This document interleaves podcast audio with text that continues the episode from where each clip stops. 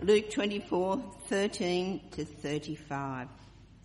Now, that same day, two of them were going to a village called Emmaus, about seven miles from Jerusalem. They were talking with each other about everything that had happened. As they talked and discussed these things with each other, Jesus himself came up and walked along with them, but they were kept from recognizing him. He asked them, What are you discussing together as you walk along? They stood still, their faces downcast. One of them, named Cleopas, asked him, Are you the only visitor to Jerusalem and do not know the things that have happened there in these days? What things? he asked. About Jesus of Nazareth, they replied. He was a prophet, powerful in word and deed before God and all the people. The chief priests and our rulers handed him over to be sentenced to death, and they crucified him. But we had hoped that he was the one who was going to redeem Israel. And what is more, it is the third day since all this took place. In addition, some of our women amazed us. They went to the tomb early this morning, but didn't find his body. They came and told us that they had seen a vision of angels who said he was alive. Then some of our companions went to the tomb and found it just as the women had said, but him they did not see. He said to them, How foolish you are, and how slow of heart to believe all that the prophets had spoken. Did not Christ have to suffer these things and then enter his glory? And beginning with Moses and all the prophets, he explained to them what was said in all the scriptures concerning himself. As they approached the village to which they were going, Jesus acted as if he were going further. But they urged him strongly, Stay with us for it is nearly evening. The day is almost over. So he went in to stay with them. When he was at table with them, he took bread, gave thanks, broke it, and began to give it to them. Then their eyes were opened and they recognized him, and he disappeared from their sight. They asked each other, were not our hearts burning within us while he talked with us on the road and opened the scriptures to us? They got up and returned at once to Jerusalem. There they found the eleven and those with them assembled together and saying, It is true, the Lord has risen and has appeared to Simon. Then the two told what had happened on the way and how Jesus was recognized by them when he broke the bread. In the 1930s, uh, the most wanted man in the US was this guy, John Dillinger, an American bank robber. Uh, you might have heard, seen him in the film Public Enemies recently, uh, played by Johnny Depp. Anyway, back in the day, all the cops were on high alert to look out for John Dillinger. And they must have been rejoicing when they caught him. Uh, according to all the descriptions they had, they'd found their man. He had the, the mole underneath, just next to his nose there, you might see it there, uh, and he had this cut on his left wrist. And so, uh, according to everything that they had, they'd caught their man. Only they hadn't quite caught the actual John Dillinger. They'd caught poor old Ralph Alsman, uh, a law-abiding citizen who happened to look almost exactly like John. Unfortunately, the internet failed me to provide you a picture of him. But anyway, and the poor old police would have got excited another 16 times as they kept on arresting poor old Ralph instead of John.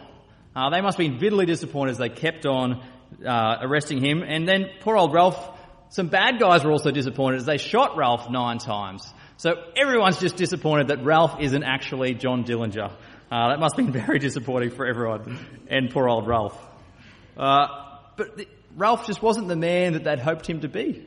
Uh, they were looking for, to capture the most wanted man in America, but they kept on failing. And sometimes we have our hopes smashed, don't we, as we encounter people, uh, but they don't actually turn out to be quite who we thought they were. Uh, sometimes politicians might have disappointed us in the past, or, or friends. And so this morning, as we see a passage, uh, we, we meet some people on a road uh, who have had their hopes smashed uh, as their friend Jesus didn't turn out to be who they thought he was going to be. Uh, it must have been a very sad and confused walk for these two disciples as they headed off to Emmaus. They'd just seen their leader and their teacher nailed to a cross and murdered. And then this morning they had this really confusing encounter with these two women who'd come up to tell them that they'd seen an angel who said Jesus was alive and Peter had seen an empty tomb. Uh, so tired and confused, they head off to Emmaus. Check out verse 13 in your Bibles with me. Now that same day, two of them were going to a village called Emmaus, about seven miles from Jerusalem. They were talking with each other about everything that had happened. As they talked and discussed these things with each other, Jesus himself came up and walked along with them, but they were kept from recognizing him. Now, the disciples are walking along the road, no doubt discussing uh, how their hopes have been smashed, and Jesus kind of casually rocks up beside them. But you'll see at this point they're, they're stopped from recognizing him, they're kept from recognizing who Jesus is. Uh, and this is God, probably, keeping them from seeing who's standing beside them, uh, so that Jesus can tell them more about himself. Uh, and God will choose to reveal who he really is later on in their journey. And so as their journey continues on, Jesus sort of asks with this very leading question. Uh, very innocently, I can imagine he'd say it. Verse 17, he asked them, What are you discussing together as you walk down this road? They stood still, their faces downcast. One of them, named Cleopas, asked, Are you only a visitor to Jerusalem and do not know the things that have happened here in these days? The disciples are visibly devastated by Jesus' question. Now, their whole world has been rocked to the core as they saw their master crucified. And so they basically asked Jesus, Have you been living under a rock that you don't know what's happened in these days, this event that's totally changed our lives? And so Jesus probes a bit further so we can get to the heart of the matter. Verse 19 What things? he asked. About Jesus of Nazareth, they replied. He was a prophet powerful in word and deed before God and all people. The chief priests and our rulers handed him over to be sentenced to death, and they crucified him. But we had hoped that he was the one who was going to redeem Israel. And what is more, it's the third day since all this took place. In addition, some of our women have amazed us. They went to the tomb early this morning but didn't find his body. They came and told us that they had seen a vision of angels who said he was alive. Then some of our companions went to the tomb and found it was just as the woman had said, but him they did not see. See, there Jesus gets them to expose the heart of their sadness. The issue was that who they thought Jesus was didn't come true. That what they'd hoped for didn't happen. Jesus was dead, and he'd been dead for three days. There's no way he's going to rise now. See, the disciples were faithful Israelites, and they'd been looking out for the king to come who would save them from their oppressors who would redeem them from their oppressors. Uh, we read last week, we've been looking at Daniel, and we saw that from Daniel's time onwards, the, the Israelites have always been oppressed for a good 600 years uh, by one superpower after another. And the disciples had thought, finally, the one who is going to free Israel from these captors has come to save us. And then wham! Jesus is crucified. Uh, it's a pretty good way to stop an uprising is to kill the leader. And so it was here. But you see, the disciples aren't even devastated that it was the Romans that killed him, but it, he was betrayed by their very own leaders, the ones who should have been the first to follow Jesus as he freed their nation. So the disciples' hopes had been smashed. Jesus wasn't who they thought he was. And in their unstate, they weren't even able to understand and recognize the good news of the resurrection staring them in the face as they told Jesus that he was dead. They couldn't believe their friends who told them that he was alive. Nothing but a work of God could allow them to see the truth. Their problem was that their hope was all messed up. They hadn't truly understood who Jesus was, and they didn't really know Jesus. They were hoping to, for a glorious king to free them from human oppression, but Jesus was much more than just that. Verse 25. He said to them, How foolish you are! And how slow of heart to believe all that the prophets have spoken. Did not the Christ have to suffer these things and then enter his glory?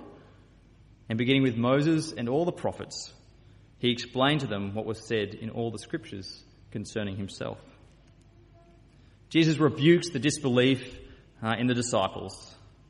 But it's not, they're not rebuked for not believing their friends who'd seen the angel or anything like that. But it's the scriptures. Jesus said to them, You've got it all wrong. How can you not believe what the Old Testament, Moses, the law, and the prophets, uh, Moses, prophets, and the Psalms, have said who I am? Jesus says, I've come to deal with your core problem, not just some pesky Romans. The disciples have failed to truly know Jesus because they've failed to actually understand what the Old Testament tells them about who he was. And so amazingly, Jesus begins to fill them in on the missing details of what they've missed in the Old Testament explaining that his glory was to come through suffering.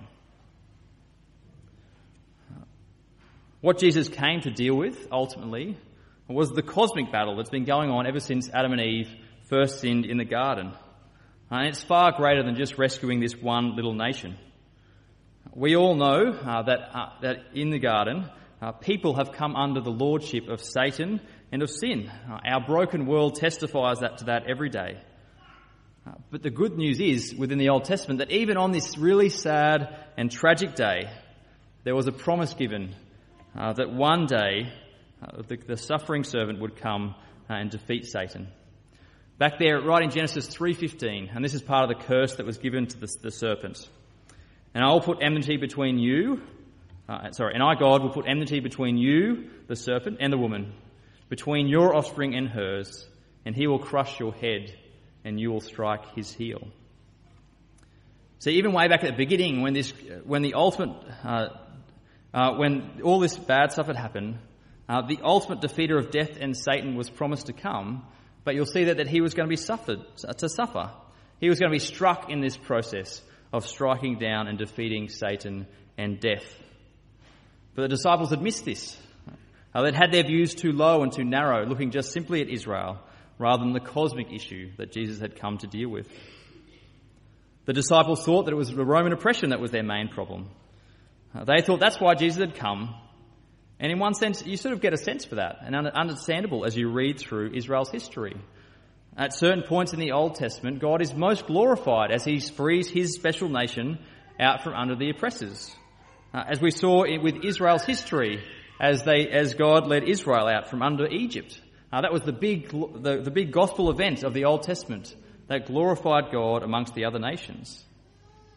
Yet the disciples had missed the unfolding nature of how God is glorified through his people.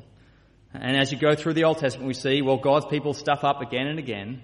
And so God's focus on glorifying himself shifts from a nation of people to an individual, to one king, the new son of David, the ultimate prophet and so as the pages unfold, we get this picture of this ultimate king, this ultimate Christ uh, that comes into focus. And he's in many ways a different king to what we might have expected. Because his path to glory is very different from the earthly kings that we see around us. Uh, it, it didn't lead through the graves of his enemies to glory, but through his own grave. The disciples hoped for this glory of the king that only went as far as Israel being free but the Old Testament looks to a glory where all people might be free from the, old, from the ultimate oppressors of sin and of Satan. Uh, can you imagine hearing Jesus uh, just unpack the Old Testament for you uh, and tell you how it was going to be uh, and who he was? I think I expect at this point, uh, verse 28, uh, 27, we hear him say this sermon. Then 28, we hear that the disciples fall flat on their face and praise and worship Jesus.